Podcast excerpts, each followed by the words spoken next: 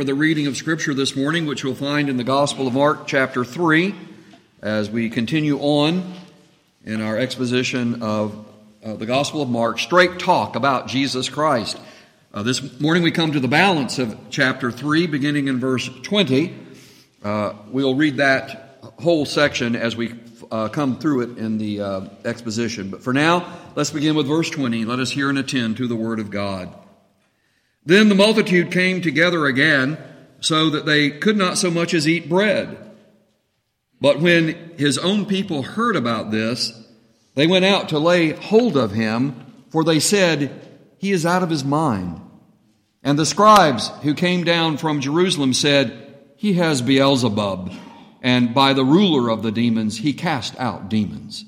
We'll end our reading of the Holy Scriptures there this morning. Please be seated.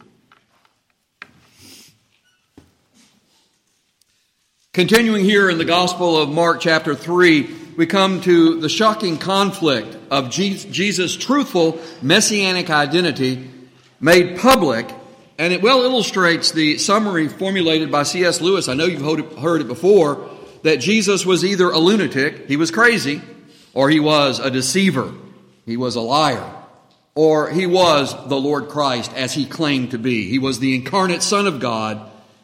And this summary as we have it here reflected in Scripture and as was uh, posed by Lewis in Mere Christianity, this summary is based on the, the logic, the reason of propositional truth claims revealed in the New Testament Scriptures. And we can't avoid propositional truth claims. I know there are many who don't like them, who don't like to be backed into the corner by them. And they look for ways to wiggle out from them. In Jesus' day, they were doing the same thing. But here we find that we're face to face with Jesus' self identity, who Jesus claimed to be and who he is, and also with the charges of rejecting his self identity as the Son of God and the Son of Man. So we're still contending for the faith once for all delivered to the saints. Chapter 3 here, as we've tried to give a sort of a summary theme to each of the chapters in Mark's Gospel, uh, here in chapter 3, um, as the gospel source, being uniquely Son of God. We found that in chapter 1 and we're carrying it forward. So, as the source of the gospel, being uniquely Son of God, Jesus Christ creates the new covenant family of God by a supernatural salvation. And, and that's the theme that I want you to see is woven through this chapter as we look in verses 1 through 6 previously. A new covenant life starts with a saved life by supernatural power over death. We must be saved. We must be rescued. That's what salvation means. Our uh, being saved from the guilt of our sin. And this includes both original sin's results and personal responsibility for actual sins. And in verses 1 through 6, remember there was a man with a withered hand. And Jesus had compassion on him. We're not told that his hand came from any sinful activity on his part, but that Jesus loved him had compassion on him and healed him because he was suffering the results of original sins in this world, the fall. You and I also face those things. We may have accidents, we may have diseases, we may have difficulties of other kinds that are not directly tied to some particular sin. But it's the results of original sin in the fallen world. But Jesus saves us from the original sin's results. And then we read where the personal accountability for actual sins, the Pharisees were plotting to murder Jesus. There is personal accountability for actual sins.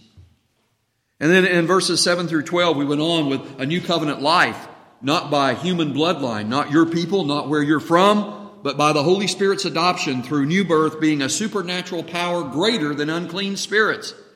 Remember here, Jesus went down again to the shores of the Sea of Galilee and the crowds pressed around him, uh, all around him. And we're told literally that people came from every direction, from north, south, east, and west even outside the borders of, of Israel or, or, or Judah, Judea at that time. They came seeking Jesus, and, and Jesus shut up the unclean spirits because he wouldn't receive their testimony that he is the Son of God. And remember how it was described that they, those who were possessed of demons came and they screamed out and they fell down, and Jesus wouldn't let them make a scene because he would not be validated by unclean spirits. And there's some lessons there for us. We talked about it at the time. And I've said to you many, many times the only spirit you need to be concerned about and preoccupied with is the Holy Spirit. And now, uh, uh, last week, verses 13 through 19, a new covenant life commissioned under 12 apostles, superseding the old covenant 12 tribes of the patriarchs of Israel. And we talked about the significance of uh, Jesus choosing out of his uh, disciples 12 whom he would commission officially and send apostolically. And we talked about those things and how that was significant in, in terms of what Jesus was doing for his salvation mission, for the new covenant, and for the kingdom of God. And now, this morning, we come to the balance of the chapter, uh, verses 20 through 35. And don't get nervous because it's a, a more extended passage. Uh, it's much narrative here. There's some very important things that we need to pay attention to. Here in verses 20 through 35, a new covenant royal family of faith confessing by the witness of the Holy Spirit that Jesus is divine Savior and Lord who supernaturally destroys the kingdom of the Satan. I hope you see how it's building through chapter 3 and how we now come to this uh, new covenant royal family. More than an earthly family. That's is very explicit here in, in the narrative that we have and then what Jesus says in conclusion.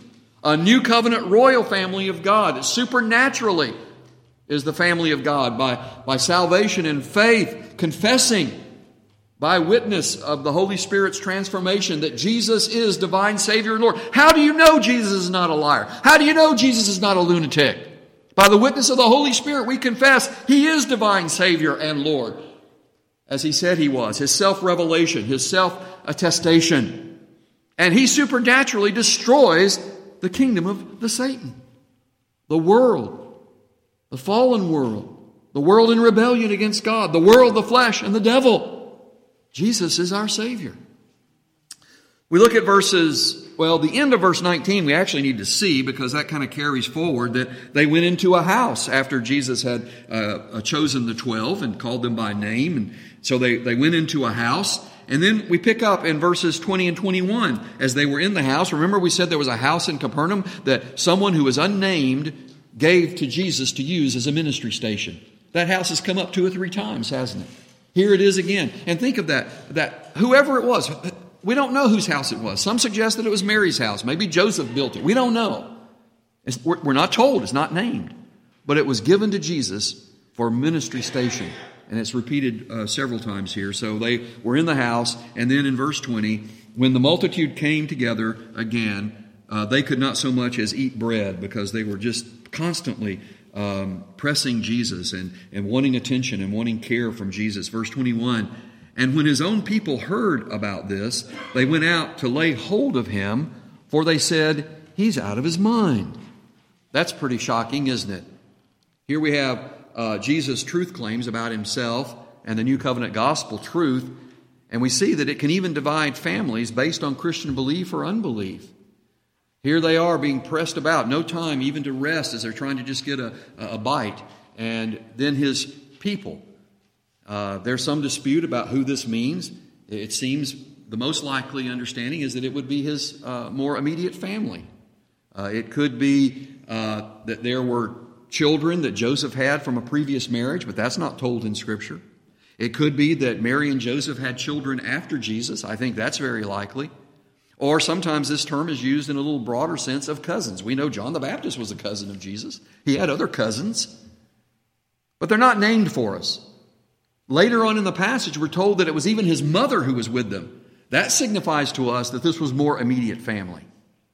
And they come, and by misguided unbelief, they believe Jesus has become mentally unstable. And so his family members seek to protect him. They came out. They came out deliberately. What we're told is they were not originally there.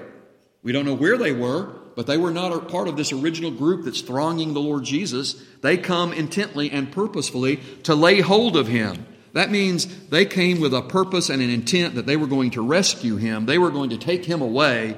They were going to remove him from this because they thought he had lost his mind. He was out of his mind. Now, we need to be careful we're not told a whole lot more, although when we come to the end of the chapter, there's more told. And I think we must be careful not to rush to judgment about these things. I know this is unsettling. As a matter of fact, what comes next is even going to be more unsettling to us. This is a difficult passage of Scripture. Often, family compassion is misguided by misbelief, not necessarily unregenerate people in our families. Sometimes Christian families are divided over difficulties and disputes about what we believe. Doesn't mean that they're not Christians. You may have in your family, as I do in my family, extended family, those who don't necessarily agree with every point of doctrine. Certainly, uh, the doctrine of baptism comes up. I have beloved family members who just don't get it and think that you can only baptize based on profession of faith. And I, I've explained my views regarding what I think is consistent in Scripture about the covenant promises of God. I've assured them that we don't believe that the waters of baptism wash away sin, but we believe that where the Holy Spirit is operative, even secret and unseen, it manifests itself in profession of faith. But baptism doesn't cause that, so baptism may be administered before that based upon the, the, the best covenant hope and promises of God, but not a presumption. We know there must be the regenerating work of the Holy Spirit. But we have good hope in that. And so, oftentimes, the, the doctrine of baptism and its application in covenant baptism can be a, a point of disagreement. I've tried to say to uh, those, not only in my family, but in my extended friends and minister friends uh, who are um, hold to uh, what we call credo or, or um, uh, believer's baptism, that, you know, we agree on more than we disagree. Let's try to focus on some of those things. But I am stalwart and I am convinced, and I will, as long as God gives me opportunity, continue to practice visibly and, and openly the covenant hope of, of uh, covenant baptism of covenant children. But sometimes these things do bring disagreement. Uh, there are other doctrinal disputes.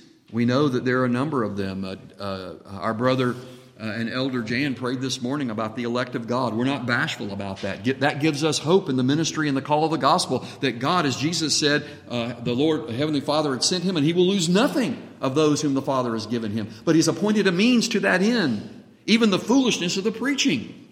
So we continue to preach, we continue to believe. We don't hide from those unsettling and challenging doctrines of Scripture. Many look for some kind of uh, more spiritual experience. And we often are struggling with that from the standpoint of people wanting some kind of ecstatic experience emotionally. And we say, no, that doesn't validate your salvation. That doesn't validate your faith. Let's look to what Scripture says. Scripture warns us about not being taken away with those things. Others are wanting to demonstrate to the world that they're better off than the world, that God loves me more than, than God loves the world, so He gives me all this stuff and it's prosperity. That's what proves the faithfulness of God. But the Scripture says, no, it is not. Faithfulness proves the faithfulness of God. And so we often find ourselves in conflict, in dispute, in disagreement. And when Jesus' family members come here confused and distressed and thinking that he's lost his mind, I don't want us to rush to judgment. That does not mean they were unregenerate. I can't tell you if they were or they were not, but I don't want us to rush to judgment on the matter. And so let's be careful to really focus on the main things of Scripture. I really love that passage in the Westminster Confession that talks about the plain, the perspicuity, the plain meaning of Scripture. There are hard things to understand in Scripture. But the things that relate to us and our salvation are clear enough for everyone to know. The claims that Jesus made to be the Son of God and the Savior are indisputable. People try to turn them upside down. They try to wiggle out from under them. They try to turn them around and, and say that Jesus didn't claim to be the Son of God and divine, but he did. It's indisputable. And we must continue to bear clear witness to that. So the things that are clear from the Word of God, the meaning of the gospel, the testimony of Jesus, those things we must continue to um, declare uh, clearly and deliberately. So look at now verses 22 through 27. We get into even more difficult uh, passage here. And the scribes and let's see, and the scribes, the doctors of the law, who came down from Jerusalem, said, "He has Beelzebub, and by the ruler of the demons he cast out demons." So he called them to himself and said to uh, them in uh, parables. How can Satan cast out Satan? If a kingdom is divided against itself, that kingdom cannot stand. And if a house is divided against itself, that house cannot stand. And if Satan has risen up against Satan uh, himself, uh, against himself, and is divided, he cannot stand, but has an end. No one can enter a strong man's house and plunder his goods unless he first binds the strong man, and then he will plunder his house. So Jesus' truth claims about himself and the New Covenant gospel are often intentionally misrepresented by association with religious and philosophical mythologies. That's what I want you to see here. That these Jerusalem scribes, these doctors of the law, came down and they tried to discredit Jesus in his claim and in his works using mythology and superstition. They said he has Beelzebub. Now, this is not a biblical reference to Satan. This is a mythological, coming out of uh, Chaldean mythology. They use this uh, roughly meaning the, the dung god or the god of the flies or whatever. It was a very derogatory term. But it is not a theological term, it's not a biblically warranted term. It comes out of superstition, mythology, and philosophy. Isn't that how people often try to discredit the Lord Jesus? Let us be aware and let us be careful about that. Jesus summoned these Jerusalem scribes to himself with authority. He's challenging them. He knows what's going on. They weren't saying this to him, they were saying it like they've been doing behind his back. That's happened repeatedly. Jesus calls them to task, he summons them. And he challenges them about their mythologies and their superstitions by using parables. But you see, parables that Jesus uses are not mythologies, they're not myths, they're not fables. They are stories of heavenly meaning using earthly ideas to convey to us and to reveal to us God's truth. Actually, the, the term parable, you probably know, means to bring alongside of. It's a parallel story, if you will. It's a parallel story. It's not a fable. It's not a myth. It's a revelation from God. Jesus uses parables and he counters myths and superstitions using God's truth and giving it to us in ways that we can understand it. So Jesus reveals his salvation mission that it's opposite of cooperating with Satan, far from cooperating with Satan, the opposite of cooperating with Satan. It includes his invading, binding, or dominating, and finally searching and seizing Satan's house or Satan's kingdom. And I don't want you to miss that at the conclusion there. I mean, this is what Jesus expounds about. How can Satan cast out Satan? If a kingdom is divided against itself, that kingdom cannot stand. And if a house is divided against itself, that house cannot stand. And if Satan has risen up against himself and is divided, he cannot stand, but he has an end. The opposite is true, he says. No one can enter a strong man's house. Jesus entering the kingdom of Satan, the fallen world, and, and, and, and, Satan's domain, claiming that he has authority and claiming to lead the rebellion against God in this fallen world. Jesus has come into this world. He's entered the strong man's house. He's entered Satan's kingdom. And what does he do? He binds him. He dominates him. He destroys him. He came to defeat the devil. He came to destroy the works of the devil. We're told in Scripture he did so.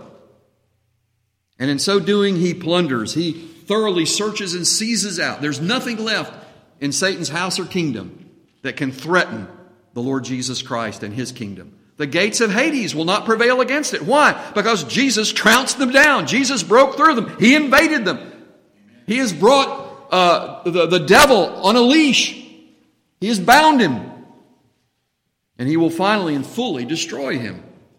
I've told you many times the devil, think of the devil as a mad dog on a leash. Yeah, you get too close to him, you're going to get mauled.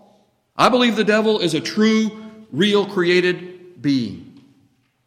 But I believe that the scriptures tell us that Jesus has invaded his kingdom, Jesus has bound him, Jesus has defeated him, and Jesus has thoroughly and is thoroughly plundering. He's searching and seizing everything. He's tossing and turning. He's leaving nothing undone to bring the final and full defeat of the Satan and the fall of his kingdom. That's our hope, beloved. That's our assurance. That's what Jesus is claiming in this parable. He's giving us heavenly meaning with an earthly story that we get. We, we get the idea. We see it on the news, don't we? We see it paraded to us in all kinds of uh, movies and television scenarios of where somebody's looking for that uh, special chip that has the code on it and they come into a, a, a, somebody's house, and the house has been thoroughly turned upside down, trashed, thoroughly plundered, nothing left undone. The walls have been torn down, the floorboards have been uh, torn up, the ceiling tiles have been pulled out. That's the image. That's the idea of the thorough plundering here, the thorough searching and seizing, nothing left untouched or undone or unsearched. That's what Jesus is saying that he's doing to the devil in his kingdom. So don't lose hope in the church and in the gospel. As I've told you many times, of what is Jesus the head? He is the head of his body, the church. Of what is Jesus the bridegroom? He is the bridegroom of his bride, the church. Of what is Jesus the king? Jesus is the king of his kingdom, the church. Do we lose hope in the church? The gates of Hades shall not prevail against it. Amen. Jesus says, I've entered the strong man's abode, his house, his kingdom. I've tossed it. Nothing will be left undone or un, unsearched. Don't you fear, don't you doubt. So, Jesus' parables are not myths or moralisms about how to be better people. Please let us be careful about that and the misapplication of Scripture that Jesus' parables somehow tell us how to do self help. The gospel is not self help, the gospel is Christ help. And so the parables are not moralisms about how to be better people. They're theological truths about the mysteries of the kingdom of God, the kingdom of heaven, revealing the new covenant gospel of salvation and what Jesus is, has done and is doing and will finish doing defeating the world, the flesh, and the devil. Well, that brings us to verses 28 through 30. I told you things get deeper as we go on into this passage. Verse 28 through 30. Assuredly, I say to you, all sins will be forgiven the sons of men, and whatever blasphemies they may utter. But he who blasphemes against the Holy Spirit never has forgiveness, but is subject to eternal condemnation, because they said he has an unclean spirit.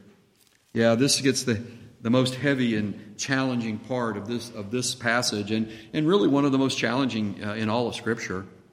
Jesus' truth claims, pronounced here as a solemn warning about blasphemy against the Holy Spirit. And, and Jesus, and in parallel passages, he says, look, all kinds of blasphemy will be forgiven. Blasphemy against the Father. You ever use God's name in vain? Uh, a commandment saying, You shall not take the name of the Lord your God in vain. God will not hold him guiltless who takes his name in vain. Have you ever taken God's name in vain? Audibly? Mentally? I, I, I have. I'm sorry. I'm, sh- I'm ashamed to say. I'm not going to lie to you. But all blasphemies against the Father will be forgiven. Blasphemies against the Son. People routinely, you hear it. We are, we're inundated with it. Jesus, Christ. You hear it all the time, don't you, on television? We just got, have gotten numb to it. I want to know why they don't use somebody else's name. Why don't they say, oh, Beelzebub? I don't ever hear that. Have you ever heard that? I've never heard that on television, I don't think. Oh, Beelzebub. No, it's all about Jesus or Christ. Blasphemies against the name of Jesus, he says, will be forgiven. Blasphemies against the Son. But then he says here, the blasphemy against the Holy Spirit will not be forgiven. What does that mean? Well, once again, Jesus speaks with divine authority or power about the forgiveness of sins. Remember how this was all kicked off uh, in the beginning of Mark's gospel that Jesus claimed to have authority on earth to forgive sins? That you might know that the Son of Man has authority on earth to forgive sin? Take up your bed and walk. Only God can forgive sin. That's right. Jesus said, I can forgive sin because I'm God. Jesus said, I can give a new Sabbath meaning and give you better rest than the old covenant Sabbath because I'm God, because I'm the Creator. I gave you the first Sabbath, I'll give you a better Sabbath. You see, they knew better then than we do now what Jesus was claiming. Jesus claims to forgive sin because he's God. Well, Jesus also claims that there will not be forgiveness of those who blaspheme the Holy Spirit. That's, that's heavy. So, the exception that Jesus singles out here is blasphemy against the Holy Spirit. That means maliciously cursing the Holy Spirit and His work to be from the devil. Now, let me be careful here. There may be people who deny. In this context, there are some people that are struggling about what Jesus is doing and what Jesus says. They're not blaspheming the Holy Spirit, they're in doubt, or they have little faith, or they may be unregenerate.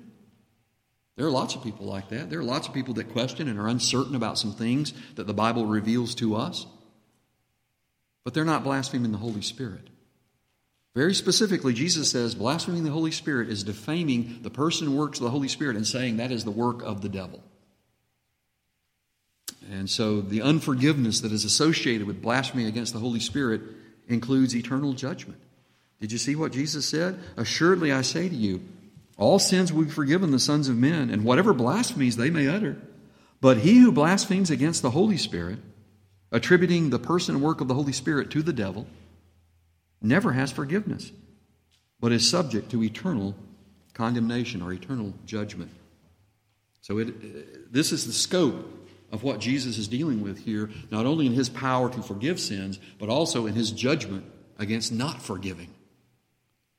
And the theological reasons are given even as we go back in the passage to verse 22 and verse 30. Why? It specifies a progressive, persistent expression of unbelief, saying that Jesus was demon possessed. Look at verse 30.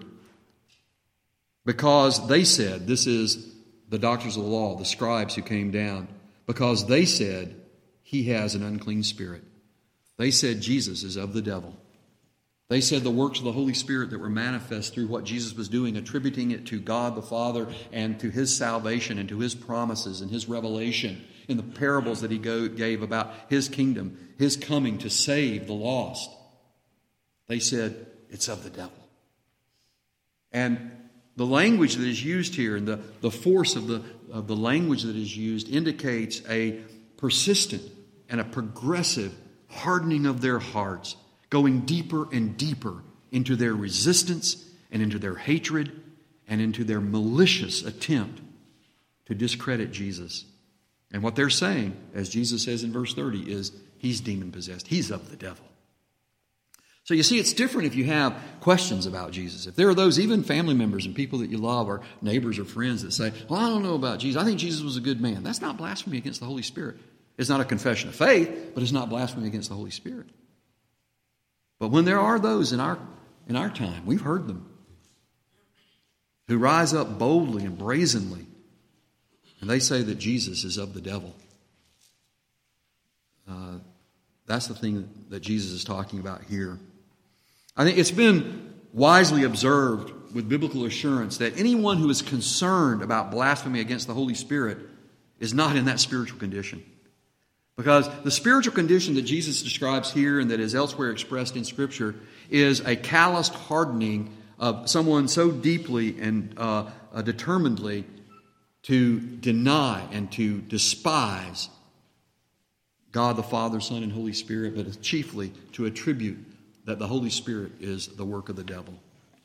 And we need to be very aware and careful about that. We don't need to rush to judgment, but at the same time, we need to know that the doctrine of reprobation is a true doctrine in Scripture.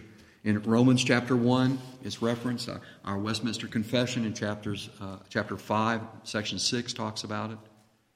And so there is this manifestation of a spiritual hardening. You might think of Pharaoh, for an example, how he increasingly became hardened by the signs that, that God showed the means that God used to soften the hearts of some, he, he, were used to harden the hearts of others. And here, Jesus and all that he's done, and, and what is it that these doctors of the law say? He's of the devil. And that's why Jesus is saying this is so deep and so disturbing and so unsettling to us. But let's don't stop there. Look at verses 31 through 35. Then his brothers and his mother came and standing outside, they sent to him, calling him. And a multitude was sitting around him. And they said to him, Look, your mother and your brothers are outside seeking you.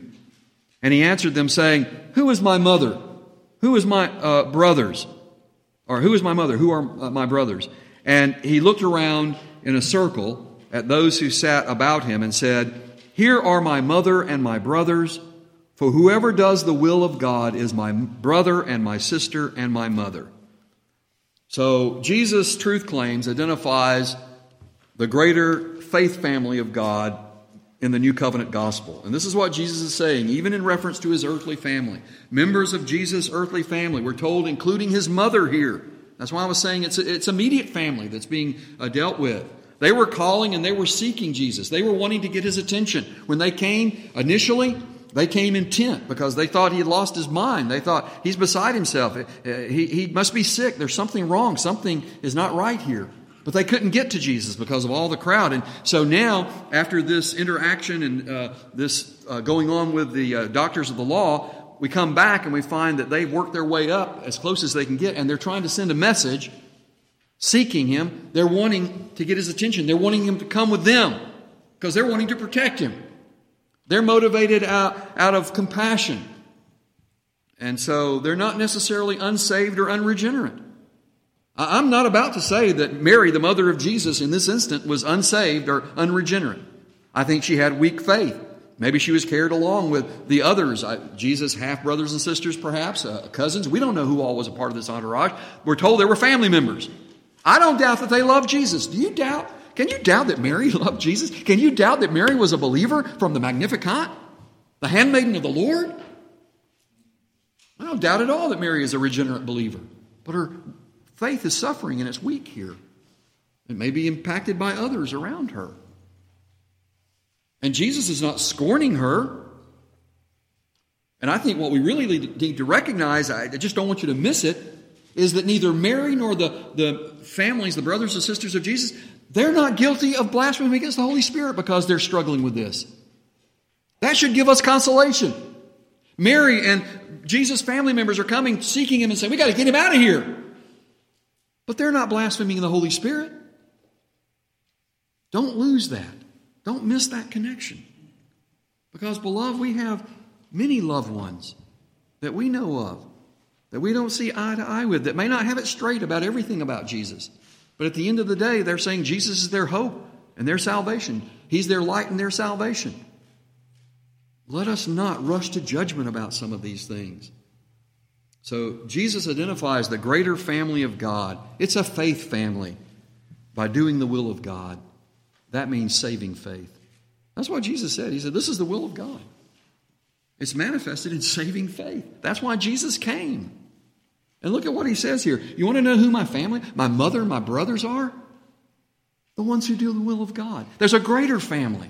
Jesus isn't scorning his earthly family, but he's saying there's a greater family that we need to acknowledge and we need to recognize, and of all things, we need to pray and seek that we are in the greater faith family of God. Are you in the greater faith family of God this morning? Are you brothers and sisters of the Lord Jesus Christ? Are you part of that faith family of even the Virgin Mary? Now, I don't believe in perpetual virginity of Mary. I believe she had children with Joseph after Jesus was born. I believe he had half brothers and sisters. That's my view from as much of the scriptures as I can understand. But the point of, of it is this those earthly family bounds are limited. It's, it's a challenge to us. I'll tell you how I deal with that. We love our earthly families. And it's hard to think about them not being all saved and being in the family of God. But this is what I do know there is a greater faith family of God. And it is my prayer, and I hope and pray as long as I have a mind and breath, it will be my prayer for loved ones to be in the greater faith family of God. And so that's what Jesus is talking about here. He's not disavowing his earthly family, he's saying there's a greater family of which we all need to seek. And so I want to leave you with a, a couple of scriptures there. Uh, I've added one to the study notes, but uh, Jesus' salvation purpose transcends earthly relationships of family ties, but also sanctifies new covenant families with better promises by the witness and power of the Holy Spirit to the gospel with a fuller and clearer testimony of God's will revealed through the person and the work of Jesus Christ, by whom Christian believers are made co heirs. We're in the family of faith. We're in the royal family. We're co heirs in the royal family of the kingdom of God.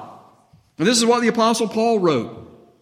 For as many as are led by the Spirit of God, these are the sons of God. And he means that not that they're not male and female, but they have legal standing. For you did not receive the spirit of bondage again to fear, but you received the spirit of adoption, the Holy Spirit. Not the spirit of the devil, not the blaspheming of the Holy Spirit, but you, spirit, you receive the spirit of adoption, by whom we cry out, Abba, Father, Daddy, Father. The most intimate of our, uh, of our relationships is the Creator, our Heavenly Father. The Spirit Himself bears witness with our spirit that we are the children of God. So, changing from our legal standing to our filial relationship. We're beloved little children of God. And if children, then heirs, going back to our legal standing. We have a right and standing in the royal family. Joint heirs with Christ, if indeed we suffer with him, that we may also be glorified together. And then Paul goes on in chapter 12 of Romans. Um, I, be, I appeal to you all, therefore, brothers and sisters, by the mercies of God, to present your bodies as a living sacrifice, holy and acceptable to God, which is your spiritual worship. Do not be conformed to this world, but be transformed by the renewal of your mind, that by testing you all may discern what is the will of God, what is good and acceptable and perfect. What did Jesus said? What did Jesus say? Those who do the will of God, they're my brothers and sisters and mother.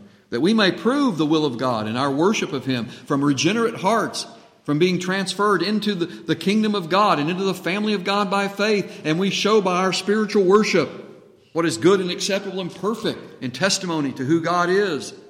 And then I want to leave you with this passage. I didn't put it in the notes, but from John chapter 6, this is what Jesus said For I have come down from heaven, not to do my own will, but the will of him who sent me. This is the will of the Father who sent me, that of all he has given me, I should lose nothing, but should raise it up at the last day. And this is the will of him who sent me, that everyone who sees the Son and believes in him may have everlasting life, and I will raise him up at the last day. That's the promise that we have. That's the promise of Jesus' salvation that's greater than our sin. That's the promise that is greater even than the warning against blaspheming the Holy Spirit. If I've said you have a conscience issue, if you're troubled, if you're concerned, if you said, I've taken God's name in vain, I've said harsh things about Jesus in my past, I have discounted the Holy Spirit and said, I don't believe that stuff. That's not blasphemy against the Holy Spirit. If you have a concern in your soul, Am I in the kingdom of God? Am I in the faith family of God?